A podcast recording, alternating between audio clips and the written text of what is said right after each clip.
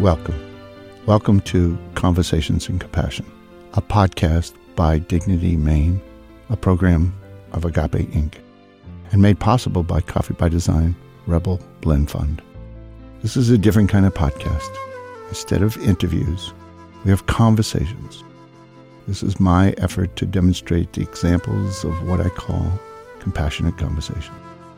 Through these conversations, I hope to address the discord in our families, in our communities, and in ourselves, to focus on the greatest need of our time the need for compassion.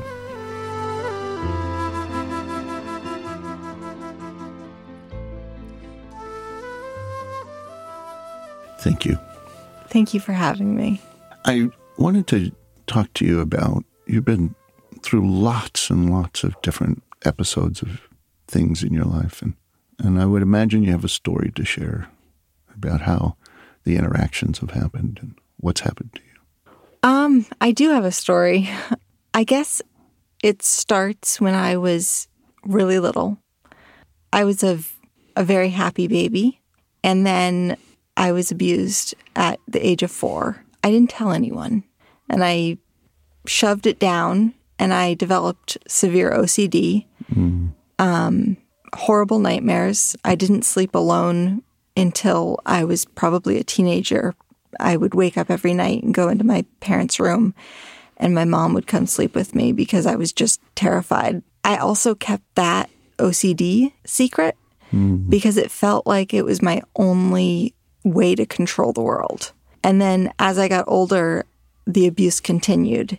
Um, different people, but it continued as I grew up. And um, again, I kept it all a secret. I thought, I believed that if I didn't share the truth with myself, if I denied what was actually happening to myself and my parents didn't know about it, then it didn't happen. And I could completely ignore it. You could you could feel the decision was that this is happening to me. It's so violating, it's so hurtful, but I'm not going to tell anybody because then it's not true. Exactly. I can hold on to it uh, and try somehow to put it in a container. Mm-hmm. And it was still causing your body and your mind to be obsessive. Oh, very.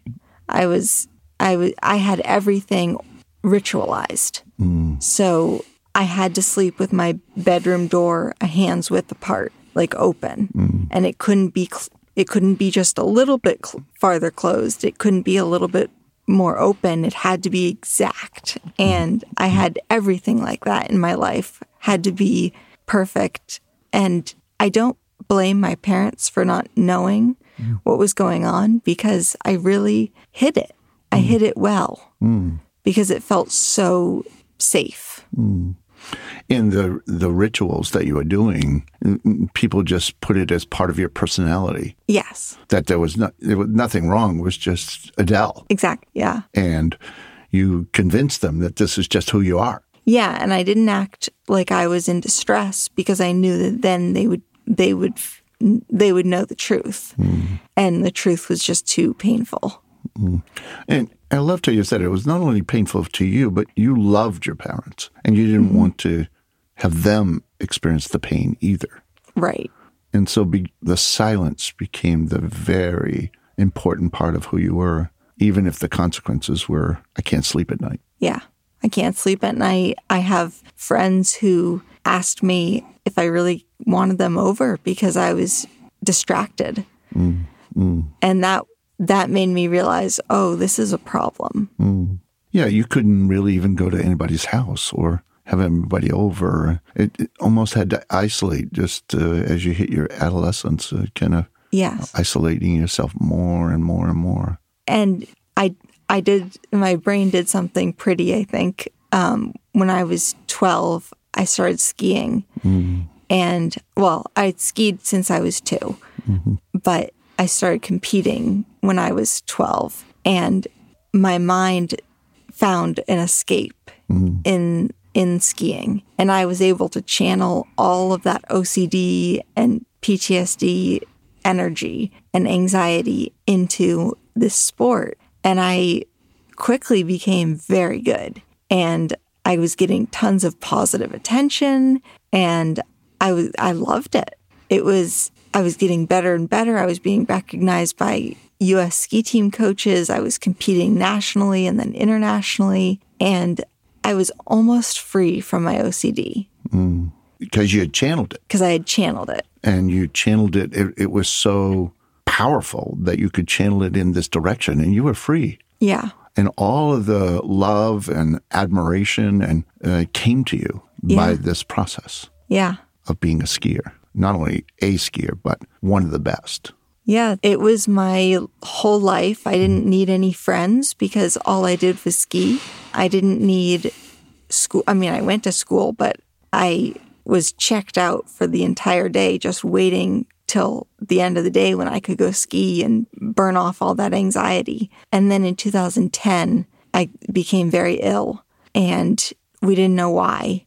And I'd lost a lot of weight. I lost all of the muscle that I had built and I had I had trained myself into a ditch. Mm. I had trained so hard because I was so so riddled with anxiety mm.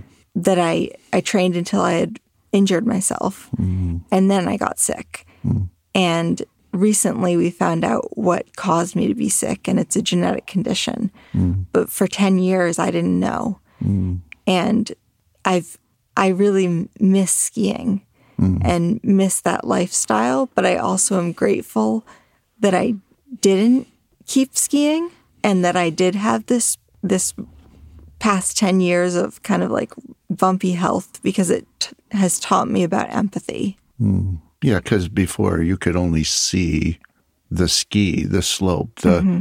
the the next step, the next part, the the better time, the the better affirmation, the applause, the right, and, yeah, and and that somehow that wasn't enough. Yeah, and then the injury came. Yeah, and something was happening to your body all the time. You were going through that. Yeah, and you pushed up against it even. I did. I went to the Mayo Clinic in 2010 and I I fought for a diagnosis.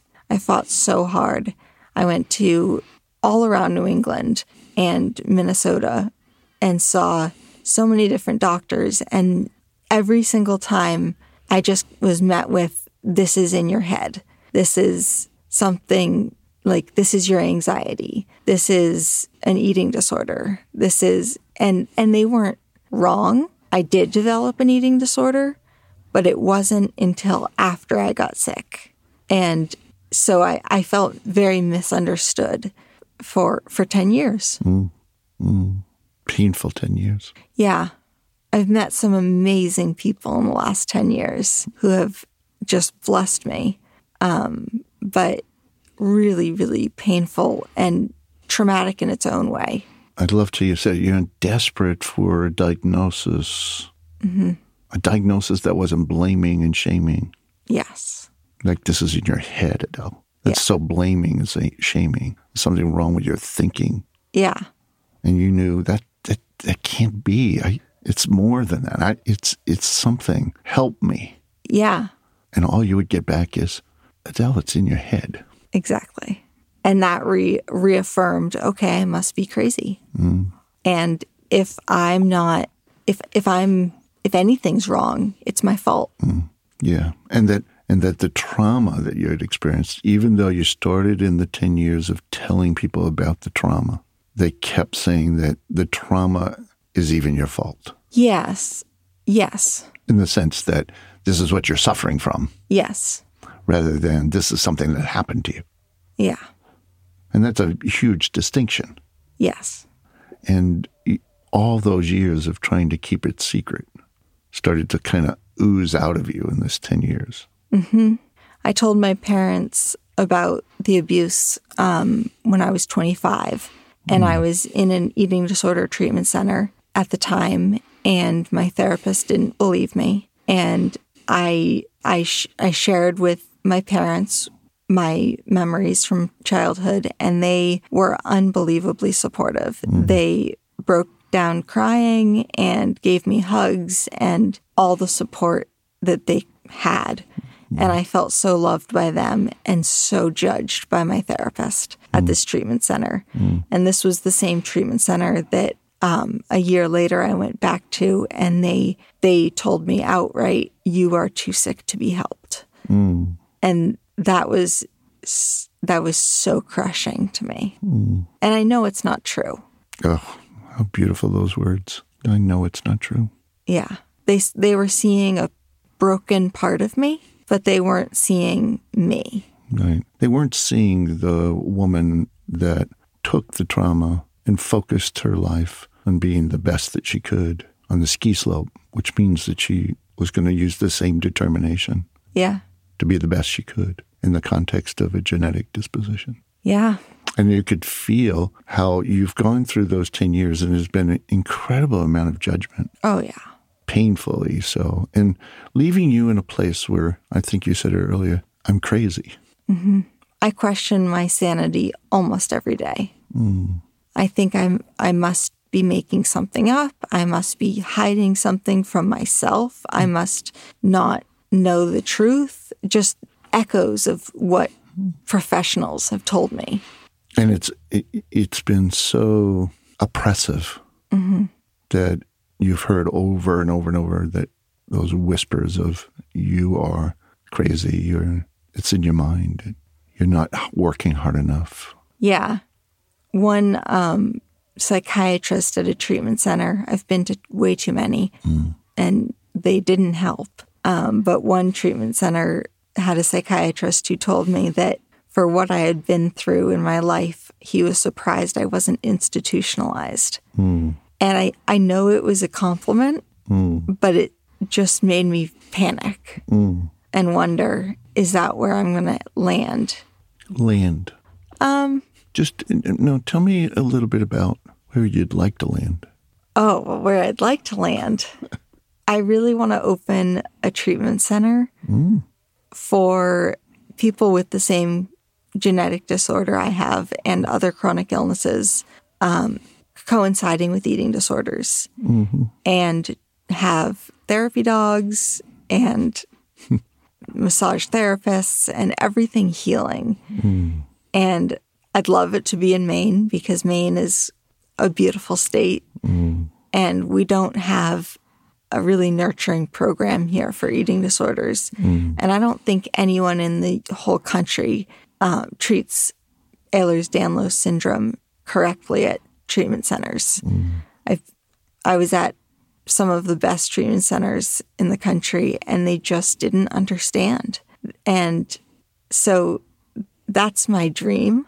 Hmm. That's where I want to land. I want to give back to hmm. people who like I don't I don't want anyone to have to go through what I went through. I want them to be believed immediately. Hmm. I, I love that to be believed immediately. How beautiful that is. And just seen and believed and heard Yeah. and not judged. Yeah. You know, and you, you had millions of dollars of treatment and all of it fundamentally not believing you. Yeah. And how, how after a while, it, it, it starts to take a whisper of its own. Mm-hmm.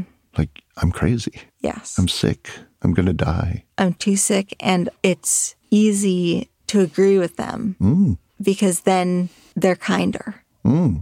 At, at one treatment center, they told me I had um, a vomiting uh, condition, but a doctor never diagnosed me. It was just um, a therapist assuming that I had cyclical vomiting syndrome. And so they they secluded me in my room for 3 weeks and they told me that the reason I was isolated in my room was because I needed to be without stimuli because that's how you treat cyclical vomiting syndrome. But to me it felt like a punishment mm. and it felt like they were trying to break me. And when I didn't break because I I couldn't stop vomiting because it was unintentional, they discharged me. And I was so grateful that they discharged me because being alone in a room for three weeks only teaches you about yourself. Mm-hmm.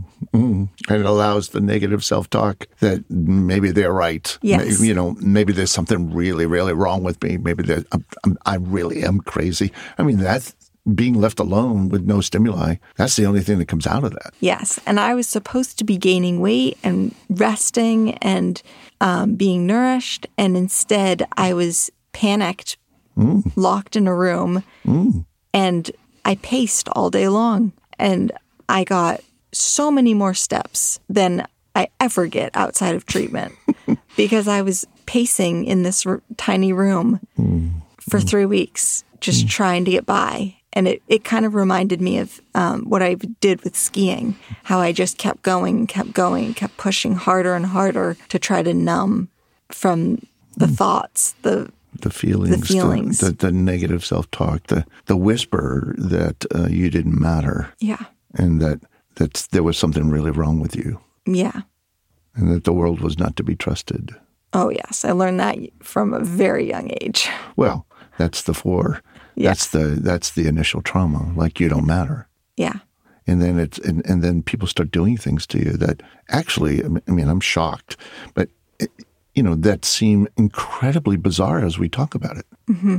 Take a, a young woman who's frail and and and has a lot of negative self talk from trauma, and put her in a room for three weeks. Yeah. Locked. Yeah. And punish her. Yeah for vomiting. For something that I had zero control over. Right. It was hard. Hard is a sweet word comparably. Yeah, it was. I'm almost grateful for it mm. um, because I learned how to be by myself. Mm. But it was not compassionate.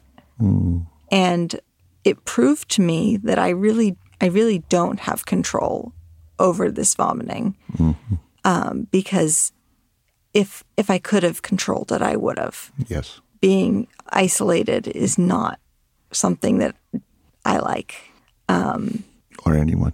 Yeah, I I gave this treatment another a second chance um, last year, a little less than a year ago, because I was sick again, and they were.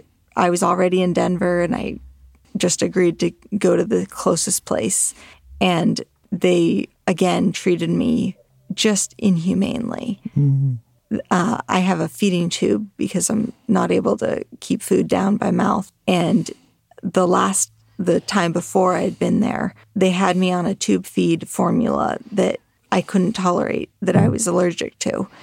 And when I discharged, I ended up in the emergency room because I had ripped my esophagus from throwing up so much acid because of this tube feed. And so when I went back the second time, I told them the only, my only requirement is that you give me some other tube feed because the doctors at the hospital said I can never be on that tube feed again. And they thought I was lying again. And so they put me back on it. Mm.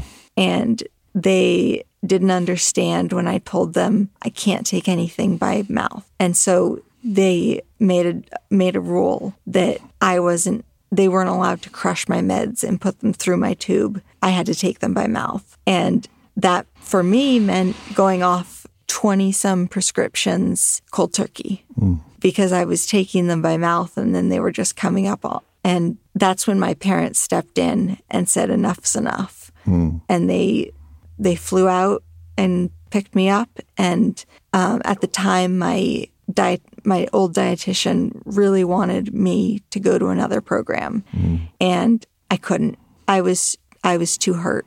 Mm. I was too beaten down, and I'm so grateful that I didn't mm-hmm. go to another program because I found so much healing being at home mm.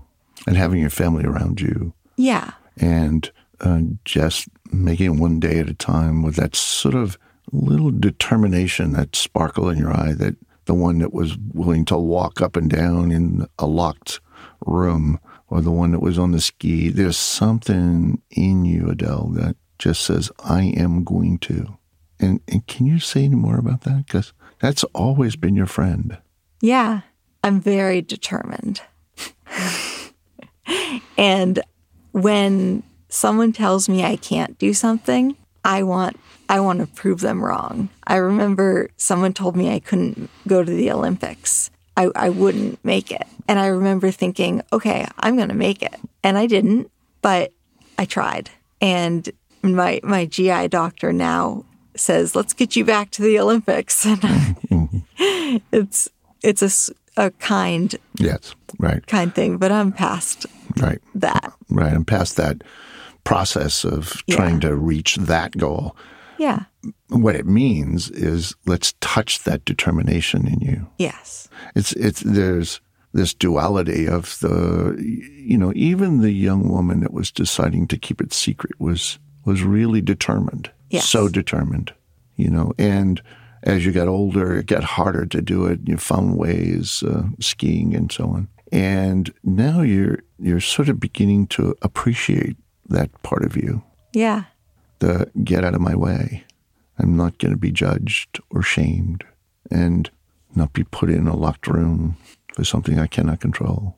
Yes. I, I know what is true and what is what is fake. Yeah, and it's it's it's uh I know how to take power and control over the destiny of my life, and to do that uh, with kindness to myself, and there's a that, that sheer determination.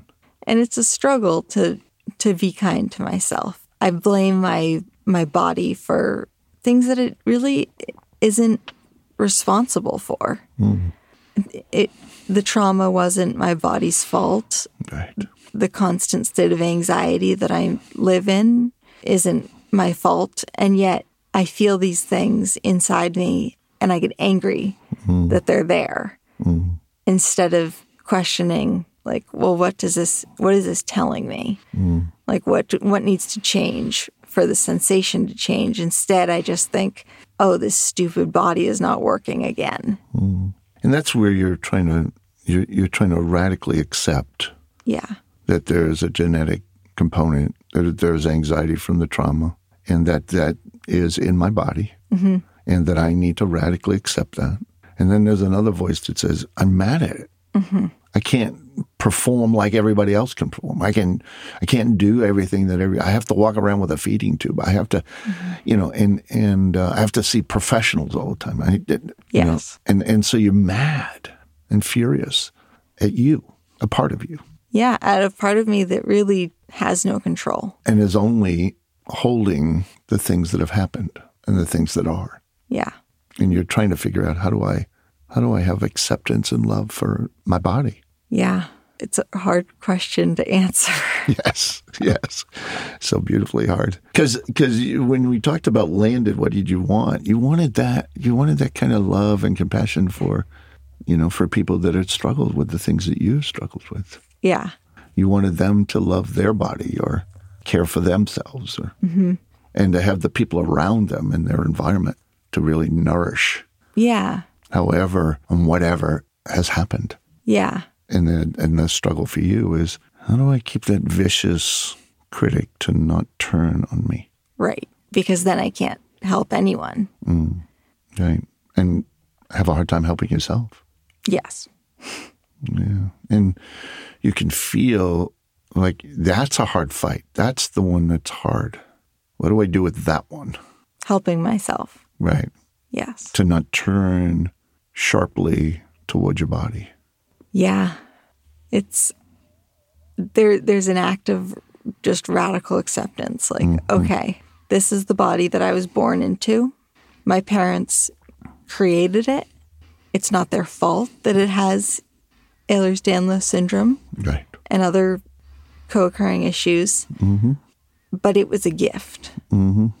This body was a gift, and it really is a gift, and it really, it really gave me some amazing experiences with skiing. Hmm.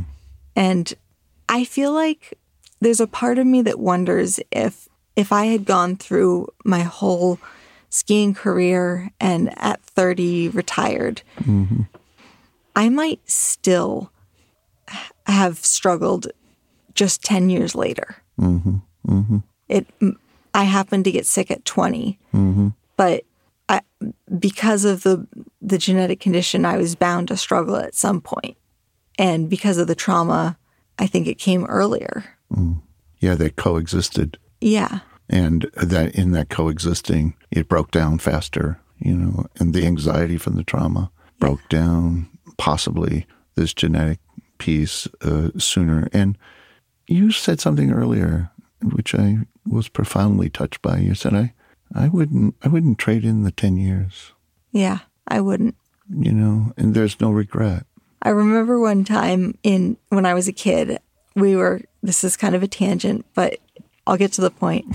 We were Okay. we were climbing sailboat masts mm-hmm. and they were like hauling us up with ropes. Mm. And I was scared of heights and I said I didn't want to do it. And they told me that I would regret not taking the opportunity. Mm. And I remember telling them, no, I won't regret it. I don't really regret things. Mm. And it's it's very true. I, I don't often find myself regretting mm-hmm. decisions. I sometimes wonder if I made that decision differently, would I be in a different place? But I don't like beat myself up for for not taking an opportunity or for taking an opportunity. And the last 10 years, I mean, before I got sick, I was so one directionally focused. Skiing was it. My family had been the only thing that I focused on with my OCD. And then I started skiing and I wanted to fly on an airplane alone and I wanted to travel and and I could do it because it was in the in the best interest of skiing. Mm-hmm. And I didn't I didn't know how to have compassion for my friends who were struggling. Mm-hmm. I didn't know how to feel empathetic mm. to someone who is like me but mm-hmm. maybe presents differently. Right. And all of the treatment that I've been through has taught me how how to have compassionate conversations with with other people. And even though there was so much pain in that, mm. I really wouldn't trade it. Mm. It's almost as if by being in the process, it taught you something that is a greater gift than being an Olympic skier, Yeah. It which connected is that me. it connected you to people. It connected you to suffering that is going on in the world, which when you're focused, so focused on skiing and uh, so obsessed with it, you didn't mm. see any of that. Right. And in fact, you tried to make sure it didn't even exist. Yeah. um, and that even though you were treated pretty poorly in a lot of different places, which I'd like to say I'm sorry, Thank you. you got a gift out of it, I did. and you got a gift of you know spending time with therapy dogs, and Yeah. you got a gift of empathy for others and uh, who have struggled with some of the things you've struggled with. Um, it's almost like this gift, this positive piece came despite what was going on with you. Yeah. What would you say as we sort of try to finish this up? What, what would you say once you've had that gift now as you look back? I am I am more blessed than I know. And it was the thinking that didn't allow you to experience that. Yeah. It was the thinking that there was something wrong. It was the system of you being seen as broken Yes. that made you not feel the blessing Yeah. of your determination, your focus. And now you've turned that focus away from, you know, the skier. You, you've turned it towards empathy. You turned it towards being there for yourself and others. Yeah. One of the one of the things that I like the most is talking with people who are also going through something hard mm. and feeling like I am giving them space mm. so that they can grieve. Mm. It it brings me so much peace. Love that grief, just to feel the sadness, Yeah. to feel the, and also feel the joy, you know, the joy of, of life and living and seeing what you want. And the word landed, you know. I want to land in a place where my days are nurturing myself and nurturing others Yes. and doing that in, in ways that I know to be helpful to me. Yeah. And listening to others and taking their advice too, because I know I don't know everything. Mm. I loved you say take advice, you know, from others. I I, I, I imagine that you are in a place where you're going to have to prove to me that you're empathetic to give me advice. It's Yes. almost like not anyone can get away with that anymore. Yeah. The people who are truly struggling, can give me advice. Mm, mm. And people who are truly struggling with me Yes. earn the right to give me advice. Yes. I'm very touched by this story and I appreciate you. I'm honored that you asked me. Thank you. Thank you for listening to today's conversation. I truly hope you enjoyed it. If you like what you hear, please consider subscribing to Apple Podcasts, Spotify, or wherever else you find your podcasts. I'd like to give a heartfelt thanks to Coffee by Design and their Rebel Fund for their support to help make this podcast possible. Thank you again for being here. Take care.